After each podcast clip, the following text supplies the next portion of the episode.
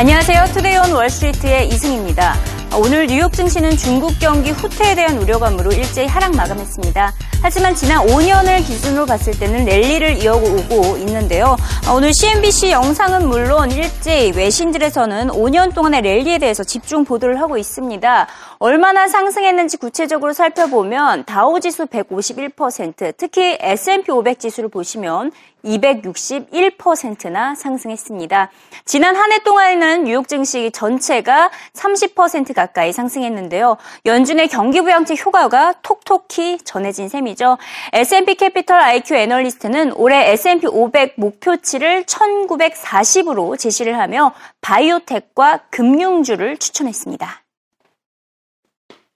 So we were more defensively oriented at S&P Capital IQ five years ago. We were favoring sectors like consumer staples and healthcare. We thought investors should have a little bit more in cash back then where we are today. Right now, we're favoring more of the cyclical sectors, uh, consumer discretionary, industrials, financials are some of the sectors that we like. We still like healthcare as one defensive sector that has a bit of a growth tilt with biotechnology. So we are positive on the market, but that said, we've had a strong run and there will be some pullback. Well, we've seen a, a, really big move. You know, cumulatively, we've seen about 178% gain from the bottom five years ago to where we are today. That's the second strongest of the bull markets. We do think that there will be a bit of a pullback. We've got a 12-month target price of 1940 on the S&P 500. So we think there will be some opportunities. Stocks, you know, are reasonably valued, and, and we think the growth-oriented sectors still are not being priced in as appropriately. 특히 개인 투자자들이 시장에 강한 자신감을 보이고 있습니다. 증권 담보 대출 규모가 이를 반증하고 있는데요. 증권 담보 대출은 미국 증시에서 빚을 내서 주식에 투자하는 방식으로 증권 담보 매출이 7개월째 사상 최고치를 기록하고 있습니다. 지난 1월을 기준으로 봤을 때 4,520억 달러, 약 480조 원으로 지난 2000년 이후 두 배나 증가한 규모입니다. 자금을 빌려서라도 주식에 투자한다는 것은 주가가 오를 것 것이라는 확신이 있다는 의미가 되겠고요. 온라인 증권사의 거래 건수 역시 개인 투자자들의 강한 자신감을 내비치고 있습니다. 지난 1월 기준 온라인 증권사의 하루 평균 거래 건수 연간으로 25% 증가했습니다. 특히 TD 아메리트레이드는 한 달 기준 사상 최대 거래 건수를 달성했습니다. No, I'm not in with both feet. Uh, I am in with one. My view is always, I've always been very skeptical of the information you get off the market, and, and I've always really believed in the long-term view of the market, and I think I still believe in that. We hear lots of talk about, you know, changing and restructuring Wall Street and, you know, the, the unfair advantage that they have, and, and I just don't see that that's changed. I don't think it ever will change, and I, I think it's really, but it's the way it's always been. 하지만 개인 투자자들의 낙관론이 강하면 주가가 하락할 것이라는 분석이 존재하고 있는데요. 이에 따라 이제 뉴욕 증시가 추세적 하락을, 하락을 직면할 것이라는 전망도 제기되고 있습니다. 미국 개인 투자자 협회에 따르면 강세론이 비관론에 비해서 최소한 38% 이상 높을 경우 주가가 1.4% 하락하는 경향을 보이는 것으로 나타났습니다. 미국 헤지펀드계의 대부라고 불리는 억만장자 투자자 레온 쿠퍼맨은 올해 미국 증시 약세장도 강세장도 둘 다 없을 것으로 진단을 했습니다. 단 경제 성장에 기반해서 내년에 S&P 500이 6% 정도 상승할 것으로 전망했습니다. Now I guess so is it bull market aging? Yes. Is it over? No. Is it likely to rage from here? I would be highly doubtful. I think the market's in a zone of fair valuation, and there's no real reason for it to rage, in my opinion. You know, if, if the economy, ultimately, the stock market's got a bare relationship to what's going on in the economy. If the economy is growing, you know, two, two and a half percent real, and profits are growing, let's say five, and inflation is, you know, one and a half, uh, and short rates is zero, and the 10-year government is, I guess, currently 270 there's no basis for the market to have a 30% year again like it had last year. So I, am kind of thinking the market's in a zone of fair valuation. I think in a previous program, Scott, I said I, th- I thought the debate raged around what's the proper multiple for the market. Uh, my view, and others that, disagree, uh, on both sides, by the way. But I think a proper multiple on the market, all things weighed, is about 16 times. The earnings estimate that we're using, uh, which is consensus, about 117. So if you take uh, 16 times 117, uh, help me out, but I think that's something like 1870 something or other. And for the end of this year, the market is, the economy, I should say, is looking well for 2015, and we think it should be. Then marked it up by another 6%, and that gives you a number close to the mid 1900s. And that's kind of our central scenario. But I would be surprised if it rages. Uh, uh, I think it'll continue to age uh, because most bear markets uh, relate to recession, and it does not look like a recession is in the cards anytime soon. 전반적으로 여전히 낙관론자들이 지배적입니다. 제레미 시겔 교수 여전히 다우지수 18,000 돌파를 전망하고 있고요. 추가 상승이 어, 충분히 가능하다라는 전망이 쏟아지고 있습니다. valuation이 높긴 하지만 우려할 단계는 아니라는 진단이 일제히 오늘 CNBC 영상을 통해서 많은 전문가들이 이 같은 코멘트를 전했는데요. 어, 대표적으로 웰스 캐피털의 제임스 폴슨 수석 strategist는 미국 증시의 valuation은 평균을 약간 웃도는 수준으로 전혀 높은 수준이 아니라고 진단했고요. 데이비드 블리처 S&P 지수위원회 의장 역시 valuation이 우려할 만큼 높지 않다는데 동의했습니다. 다만 중국발 악재가 우려된다고 진단했습니다. I, would say a bit more expensive than the last comment, but not alarming yet. And I think that bull markets end with bangs, not with whimpers. So I don't think it's going to creep up to 19 or 20 times and just fade away. Uh, something will happen, and and it'll blow it up at that point. Um, as long as there's no military action in the Ukraine, I think we're safe from the Ukraine for the time being. Um, but something else could come along. I guess there's a lot of nervousness about China's growth or not growth as much as we'd like, or something of that sort. But um, I would agree we can certainly hang around 17, 18, 19 times. People get a little bit nervous, but uh, they probably won't take any money off the table because they seem to believe it always comes back no matter what. 네, 전망으로 살펴보면 낙관론자들이 많지만 현재 수치로 살펴보면 아, 점차 기력을 잃었다라는 지적도 나오고 있습니다. 실제로 올해 다우지수 0.7% 하락했고요. 올해 S&P 500 지수는 1.6% 상승에 그치고 있기 때문입니다. 더 이상 연준의 경기 부양책이 없기 때문이다라는 분석이 가장 많이 제기가 되고 있습니다. 이제는 미국 경제 성장과 기업 실적이 뒷받침되는 강세장이 연출이 돼야 하는 상황인데요. 이와 관련 관련해서 마틴 펠드스타인 하버드대 교수는 여전히 낙관론을 고수하긴 했습니다. 올해 1분기를 제외하고는 견고한 성장이 기대된다며 올해 전반적으로 미국의 GDP 성장률 3%대를 제시했습니다. A few months ago, back in I think November, I said that after years of being skeptical about the forecasts of 3 plus percent growth and continually warning people that we would be lucky to have 2% growth, I, I felt that 2014 was going to be a better year. Uh, we no longer have the fiscal drag that we had last year. And of course, households saw their wealth increase by $10 trillion. And so consumer spending is bound to be stronger. So you put all that together, and I think 2014 will be a better year, despite a very poor first quarter. Does that mean you think the first quarter's problems were largely because of weather? Uh, it's it is weather and it's inventory adjustment. So the first quarter is not going to be a good number, but I think we will see much better numbers uh, in the next three quarters after that. 이 시각 CNBC 헤드라인을 살펴봅니다. 아랍에미리트와 이집트가 방대한 계약을 맺었다는 소식이 첫 번째 헤드라인으로 올라왔습니다. 아랍텍 홀딩스 건설회사가 이집트에 100만 채의 집을 짓기로 결정을 한 것인데요. 그 규모는 400억 달러, 약 43조 원으로 올해 시작해서 2020년에 완공될 것을 계획으로 하고 있습니다. 이는 중동 지역의 은행권 자금 활성화에 큰 도움이 될 것이라고 CNBC는 분석했습니다. 금값 강세에 대한 투자도 열띄어지고 있습니다. 어, 올해 열풍이 계속해서 본격적으로 불고 있다라는 소식이 전해지고 있는데요.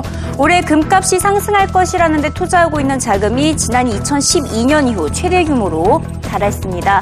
금에 대한 short position은 15% 감소한 반면 long position이 3.8% 상승했습니다.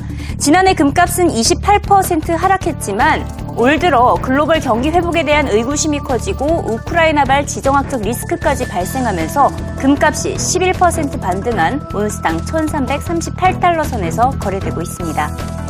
오늘의 CNBC must 기사를 한번 보도록 하겠습니다. 월가의 대표적인 비관론자로 알려진 누리엘 루비니 교수가 자신의 트위터를 통해 비트코인을 맹 비난했습니다. 루비니 교수는 비트코인은 통화가 아니라며 여기 보시면 폰지 사기이자 형편없는 가치 저장 수단이라고 지적했습니다. 또 비트코인은 해킹으로부터 안전하지 않기 때문에 어떠한 범죄나 불법 행위를 야기할 수도 있다고 덧붙였고요. 최근 비트코인 가격 변동성은 거대한 시장 리스크를 보여주는 증거라고 강조했습니다. 자, 이번에는 말레이시아 항공과 관련된 소식들을 짚어보도록 하겠습니다. 오늘 헤드라인에서 거의 한 대여섯 가지가 모두 말레이시아 항공과 관련된 소식이었는데요. 우선 공중에서 사라진 말레이시아 항공에 대한 수색은 여전히 진행되고 있습니다. 이 가운데 도난된 여권이 이번 사건에 연루된 것으로 보인다는 인터폴의 조사 결과가 세간의 관심을 모으고 있는데요.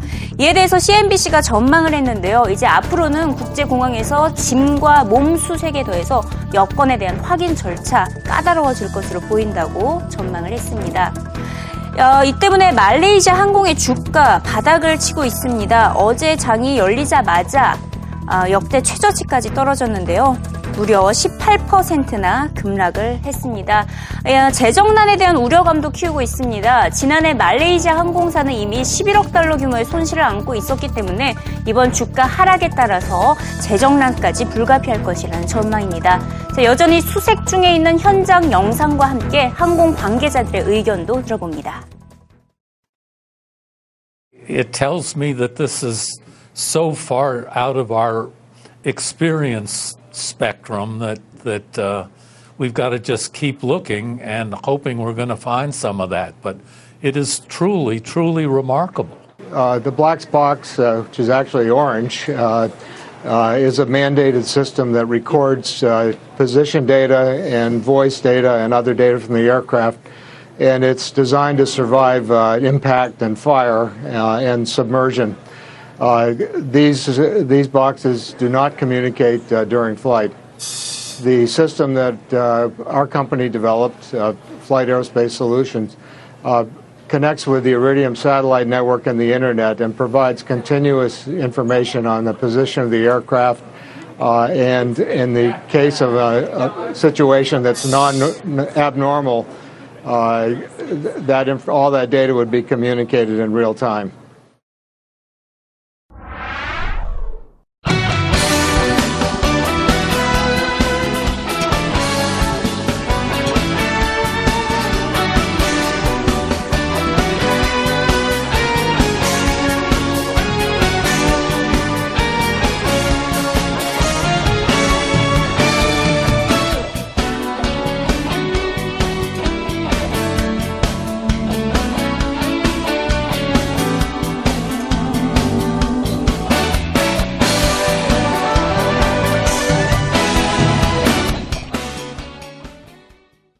네, 글로벌 증시 마감 동향과 함께 급등락 기업들 그리고 관련된 국내 기업들의 뉴스까지 한번 살펴보겠습니다. 오늘 뉴욕 증시는 아시아에서 나온 부진한 경제 지표의 영향을 받아서 소폭 하락세로 마감을 했습니다. 뉴욕 증시가 이번 주 첫 거래일인데 부진하게 출발을 했는데요. 다우 지수가 30포인트 정도 하락을 했고 S&P 500 지수와 나스닥 지수도 어, 각각 약 보합권에 그쳤습니다.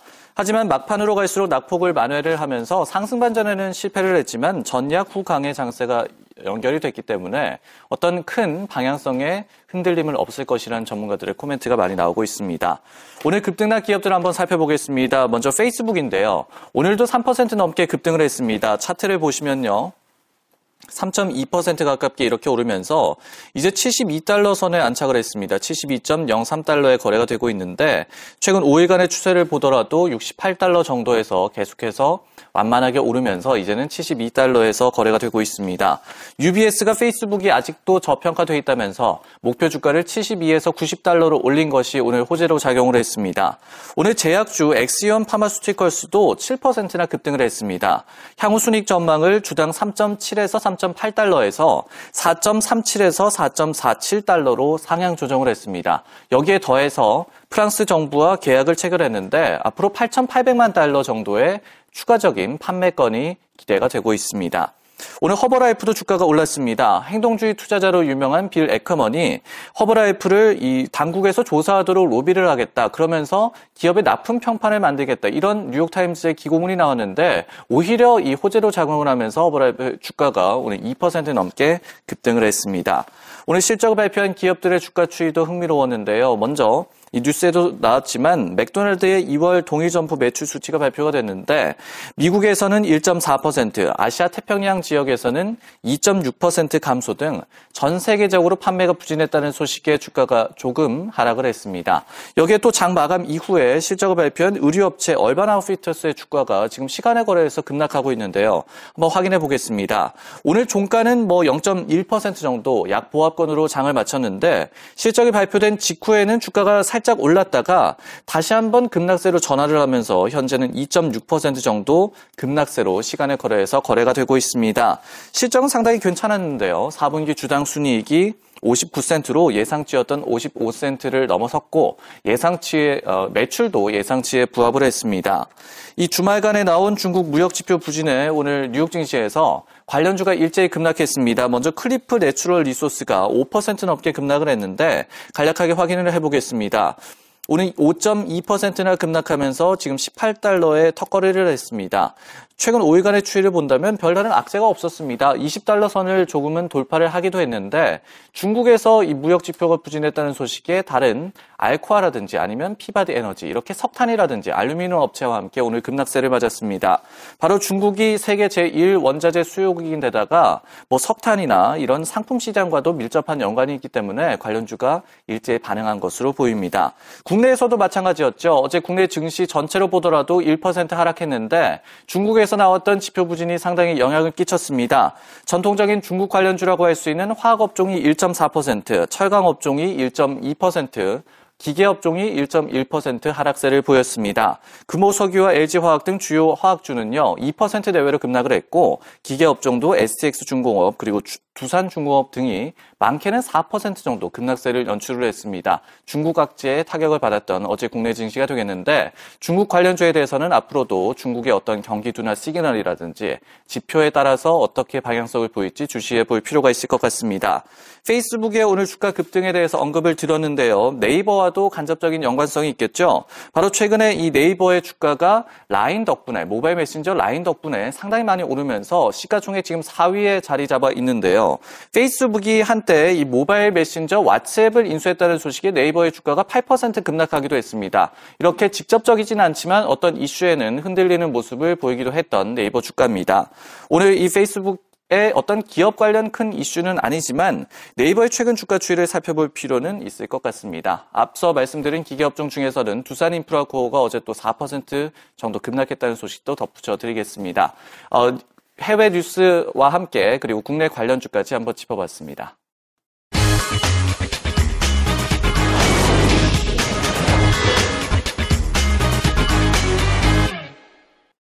우크라이나에 이어 이번에는 중국과 일본이 시장의 발목을 잡았습니다. 뉴욕 증시의 지난 5년 연속 랠리 추세가 다양한 변수로 인해 다소 기력이 꺾이고 있는 모습인데요. 그래도 여전히 대부분의 저명한 월가 투자자들은 낙관론을 유지하고 있습니다. 대외 이슈를 항상 주시하는 동시에 기업들의 실적 개선을 기대해보는 분위기입니다. 네, 지금까지 이승이었고요. 내일 이 시간에도 생생한 글로벌 금융시장 소식으로 돌아오겠습니다.